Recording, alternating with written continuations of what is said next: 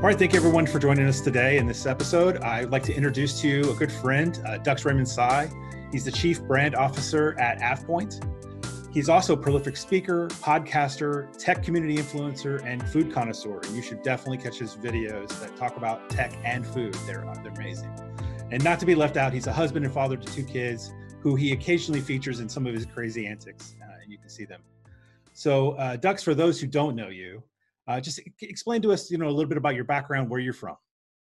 Absolutely. Well, first and foremost, thank you, thank you, Jeremy, for this opportunity. And uh, for friends watching, uh, it's great to meet you. So again, my name is Dux Raymond Sy, and maybe I start with my name. Dux is my real name, and yes, I have my ducks in a row. it's it's a Latin origin of the word Duke. So ah. some history around that name. So I'm originally from uh, the Philippines, born and raised there and my dad at one point he my late father he read uh, a lot of latin works and he thought wow dux is a great name because it means leader or somebody of of uh, uh, uh nobility right? And uh, so he said and, and when they had me they he gave me this name to be unique. Growing up it was a tough name as you may imagine kids can be mean. So right. i growing up i would go by my my middle name which is raymond until late in high school. One of my buddies was like, "It's a cool name. Nobody has that. Dux, right? Three letters. So you should go with that." So uh, then I, I kind of reclaimed my name, and since then I, I, go with Dux. But my middle name's Raymond.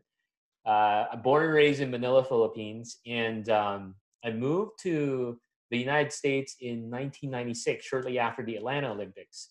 And I remember that because I moved to Atlanta, Georgia, to uh, finish my studies. I have a degree in uh, telecommunications engineering and a minor in math.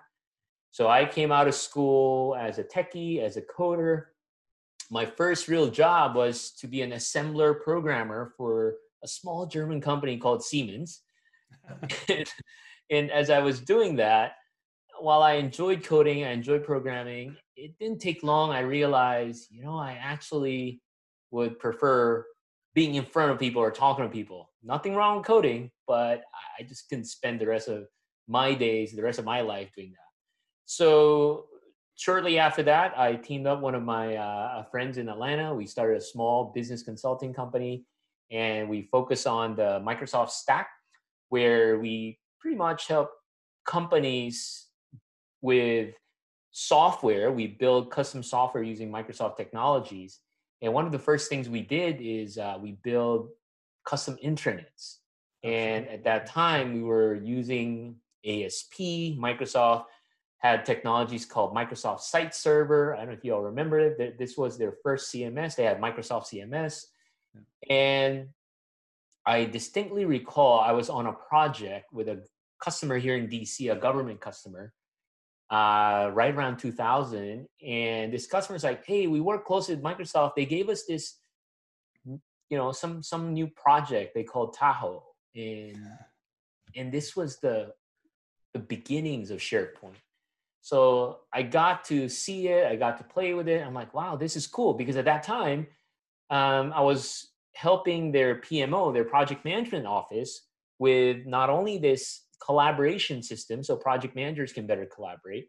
But I was also, also helping them with project at that time Project Central, which mm-hmm. became Project Server and Project Online. So in addition to my tech background, as a result of my work, I also have background in project management. I'm a project management professional, and I help PMOs set up these project management systems. And when SharePoint came out, I'm like, this is perfect because these project management systems, while it's great, it's very complex. So I notice a lot of project managers would often just use email and Excel. While they may have Primavera, Project Central, it, it's too cumbersome. Even hmm. Microsoft Project is too cumbersome for some people. But when SharePoint came out, I'm like, wow, this is perfect bridge between email and these complex project management systems. So when I got to play with, uh, at that time, it's called Tahoe, and then Windows SharePoint Services, and then it's called SharePoint Portal Server, etc. I uh, I had the opportunity to work with O'Reilly Media, and I wrote the very, one of the very first business focused books around SharePoint. I wrote SharePoint for Project Management, uh, which was targeted to project managers on how to take advantage of SharePoint for different phases in their project. So the book, hmm. while it's technical, it's written from a project management perspective. I had the opportunity to write uh, two, I, I, guess, two editions of it as uh, the versions of SharePoint changed. And then, uh, yeah, seven years ago, I joined AvePoint as a CTO public sector and had the opportunity to uh, help marketing at AvePoint. And then a few months ago, I I took on this new role as a chief brand officer. So kind of long-winded story, but it's it's just an amazing journey. I'm so grateful, and it's been 18, 19 years, and, and the industry is still very exciting. That's amazing. Yeah, I, I, can't believe you didn't mention front page. Front page had to be in there oh, somewhere. Oh, I, I don't use the F word anymore. but it's always glad. I'm always glad to talk to somebody else who who went the same route I did. ASP, ASP.NET through the whole. Yeah, stack. absolutely. I mean, look, I even started before ASP. I did Perl, I did yep. CGI, yep. right? And and obviously front page. And at that time, you know, being a developer, I I, I can't tell people I use front page, right? I, I, use Notepad, and I I would hand code everything. Uh, front page was amazing for its time. People people dug it out. I mean, you had Dreamweaver on the other side, right? It's the same thing. Yeah, I, frankly, I prefer Dreamweaver because front page generated a lot of code and they stuck it in that magical VTI bin folder, right? Yep, right. That's true. and uh, but boy, it's just amazing to see how the industry has evolved. So, so you moved here in '96. What made you want to get into IT specifically versus something else?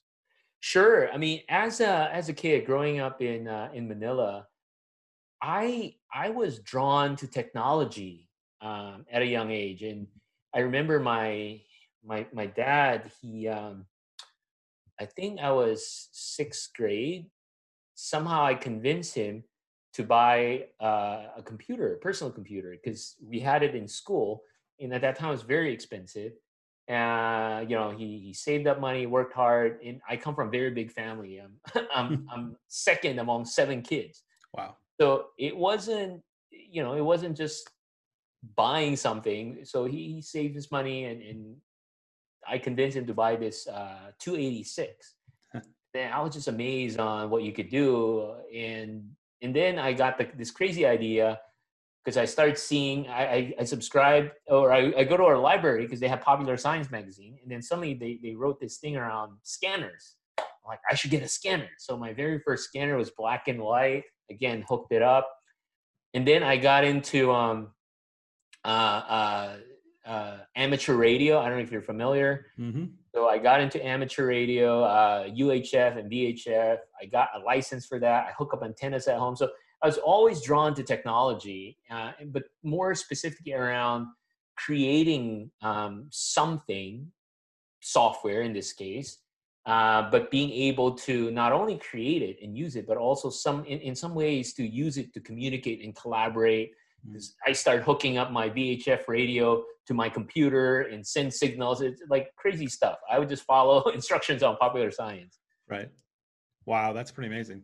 Yeah, I remember you. I remember ham ham radios, right? Ham radios. Ham radio, yeah, yeah. Yeah, interactive. Yeah, Q codes and uh, yep. you know all the ten codes, right? That's amazing.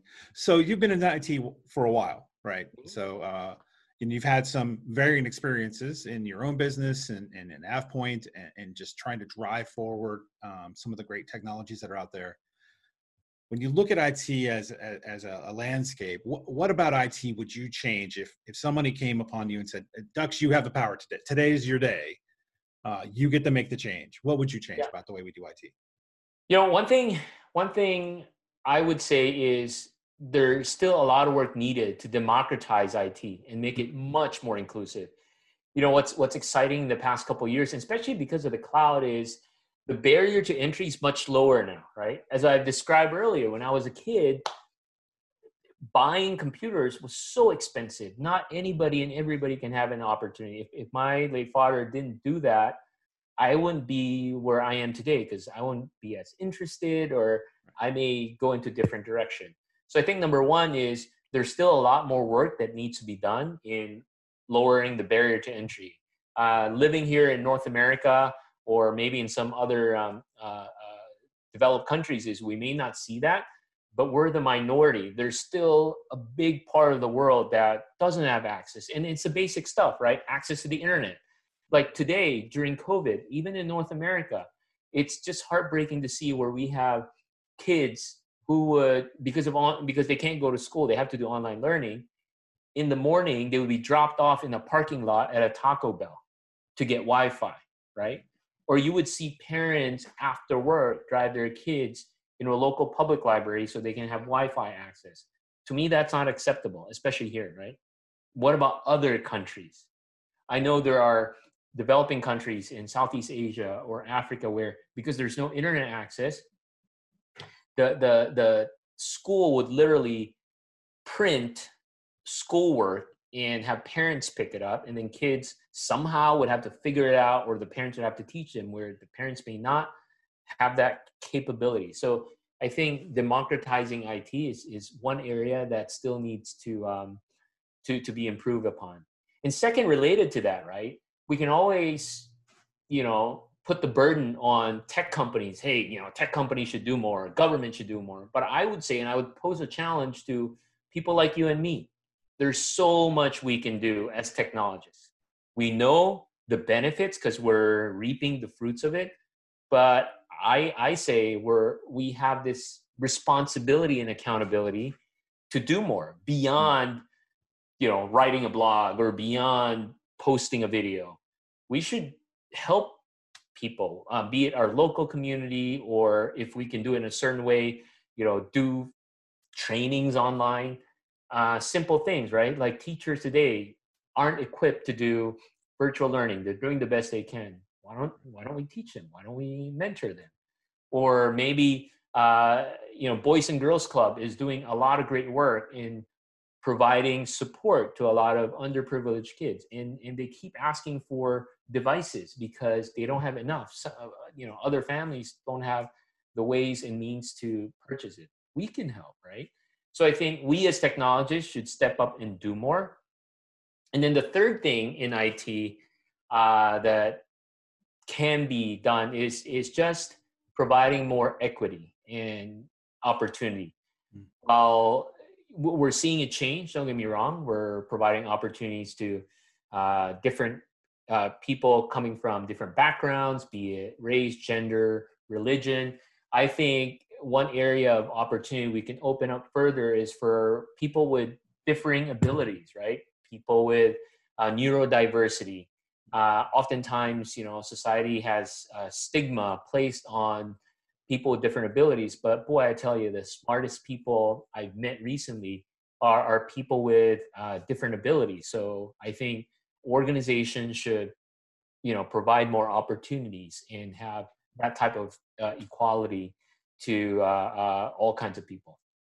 That's interesting. I like your, I like the third point you made there. When I worked at USDA many years ago, USDA has got a really nice thing called the Target Center that investigates and examines all the latest technology that help with accessibility for different mm. you know different people people who have different ways of communicating or different ways of of utilizing equipment and they have it there for them to play with see what's going to work for them and then they'll order it get it in so that they can be as productive as you and i in, in as in as many ways as possible that's that's a very interesting point and i also like you know i think we've had some interaction on twitter around around that. How do we get involved and solve this crazy problem of students here in America not having access to internet um, or, or, or, the devices even right? Even if they have the internet maybe they don't have the devices for the number of kids in the household. And uh, you're right those are definitely um, challenges that we all need to step up and yeah and because with. sometimes i feel like we overthink it and, and I, I do believe people want to help right? But oftentimes the mentality is like well i can't travel to the other part of the world or it's too much or it's too big you'd be surprised on how much we can do just stepping outside the door, right? I was just speaking with somebody yesterday. I was sharing something that I, I saw in Texas. Uh, there's a school system. What they've done, because there's really no school, they've deployed, they partner with a local telco and they put um, uh, high powered Wi Fi hotspots on school bus and they would just park it in areas where they know families may not have access to internet, right? Wow. That simple idea with this other person I was talking to, like, wow, that's a great idea. I know our local school superintendent. I'm going to tell him about it and see how we can help, right? Yep. And and again, sure, companies and organizations need to help more, but we as individuals, we could do a lot. You would be surprised. Yeah, if nothing else, generating the ideas and getting them to the right people, right? And then and then being willing to volunteer and help in any way yeah. possible as, as, they try to execute it. I mean, another idea, I, especially for a lot of folks watching, if you're part of a user group, I I came across this user group, I think in Europe somewhere. What they've done is they've adopted local nonprofits and helped them for their IT needs. Mm. Because as you know, nonprofits today are, are are trying to survive. They don't have you know as, as much donations. They don't have as much resources. So what this user group did, you know what? Outsource your IT needs to us, and we will commit at least in the next year to be your IT. So so in this case, right, now the, the, the user group took on, adopted an organization they can help, and obviously everybody took different responsibilities. At, at the very least, it's not too overwhelming for one person. So that's another thing we could do. We still have user groups, and I see a lot of user groups doing online learning or, or trainings, virtual meetups, which is great. But I, I challenge user groups: adopt a local nonprofit, adopt a local maybe you know school system where you can train teachers Wow, I'll take that as a challenge since I run a local user group. Oh, so, there you uh, go. I wasn't talking about you, but uh, yeah, I don't know that you even knew that. So yeah, but it's a good yeah, challenge because there's a lot of us. You're right. There's a lot of really smart people interacting in these user groups, and we are local, right? We're all local, yes. and so yes. we can yeah take action. It's a great idea. I, I, I that'll be that'll definitely be a topic in our next. Uh, our there next you go. Meetup. So then, Wow, those, that's a lot. That's a lot of really great ideas. So, so, where so where do you see either yourself or just our industry? Where do you see where do you see us heading? What's the future look like? Right, maybe five year horizon for um, for yourself or for for the things you're trying to get accomplished. Yeah. So so for me, right, I think the last seven eight months has been a inflection point for a lot of us. I'm while while this whole pandemic situation certainly it's not good um, it, it, has impacted and affected a lot of people and families in in not so good ways. On the other side it's really exciting to see how technology can be a great enabler and technology can be a great um, solution in times like this right? Imagine if if technology did not exist.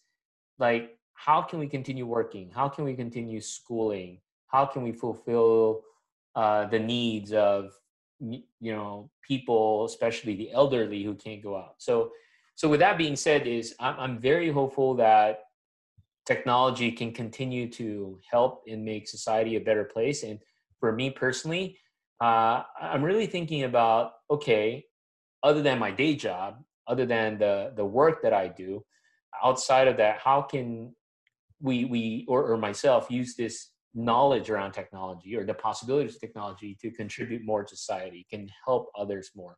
And maybe not just the knowledge right? The, the fact that uh, you know we're, we're interconnected in this ecosystem. How can i help connect those dots and say mm-hmm. oh you know the, this team from microsoft that's doing this kind of work and there's this organization that may need, have this need uh, be more intentional in doing that. Um, as an industry again, there's there's a, a whole lot that we still have to do, but it's encouraging to see that as an industry, we're realizing technology at the end of the day is about people, right? And we're seeing now the intentional focus of, for example, you know, the biggest company, value company in the world, Microsoft, is is like, yeah, we make all this technology, but at the end of the day, it's about people. Take care of people. Mm. Make sure, you know, we, we don't get overwhelmed, we don't get burnt out, we don't get stressed. Well, some people may think it's a marketing ploy. Oh, you know, uh, work-life balance or you know self-care. These are very important things. So that's that's the assuring part that while technology is great, but these companies not forgetting and really focusing on the well-being of people, be it their mm. employees or their community, etc. Wow, that's amazing. Well, Dux, I want to thank you for spending time with me this afternoon and having this conversation. And uh, your insights are always uh, enlightening and uh, challenging, right? In terms of just self-challenging things we should be doing more. So I, I just thank you for, uh, you know, being willing to sit down for this interview today. Of course, thank you, thank you, Jeremy. Anytime. And uh, again, feel free if if uh, y'all want to connect or have a chat, hit me up on LinkedIn or Twitter, Instagram, TikTok. I'm, I'm all over. all right. Thank you again. Bye.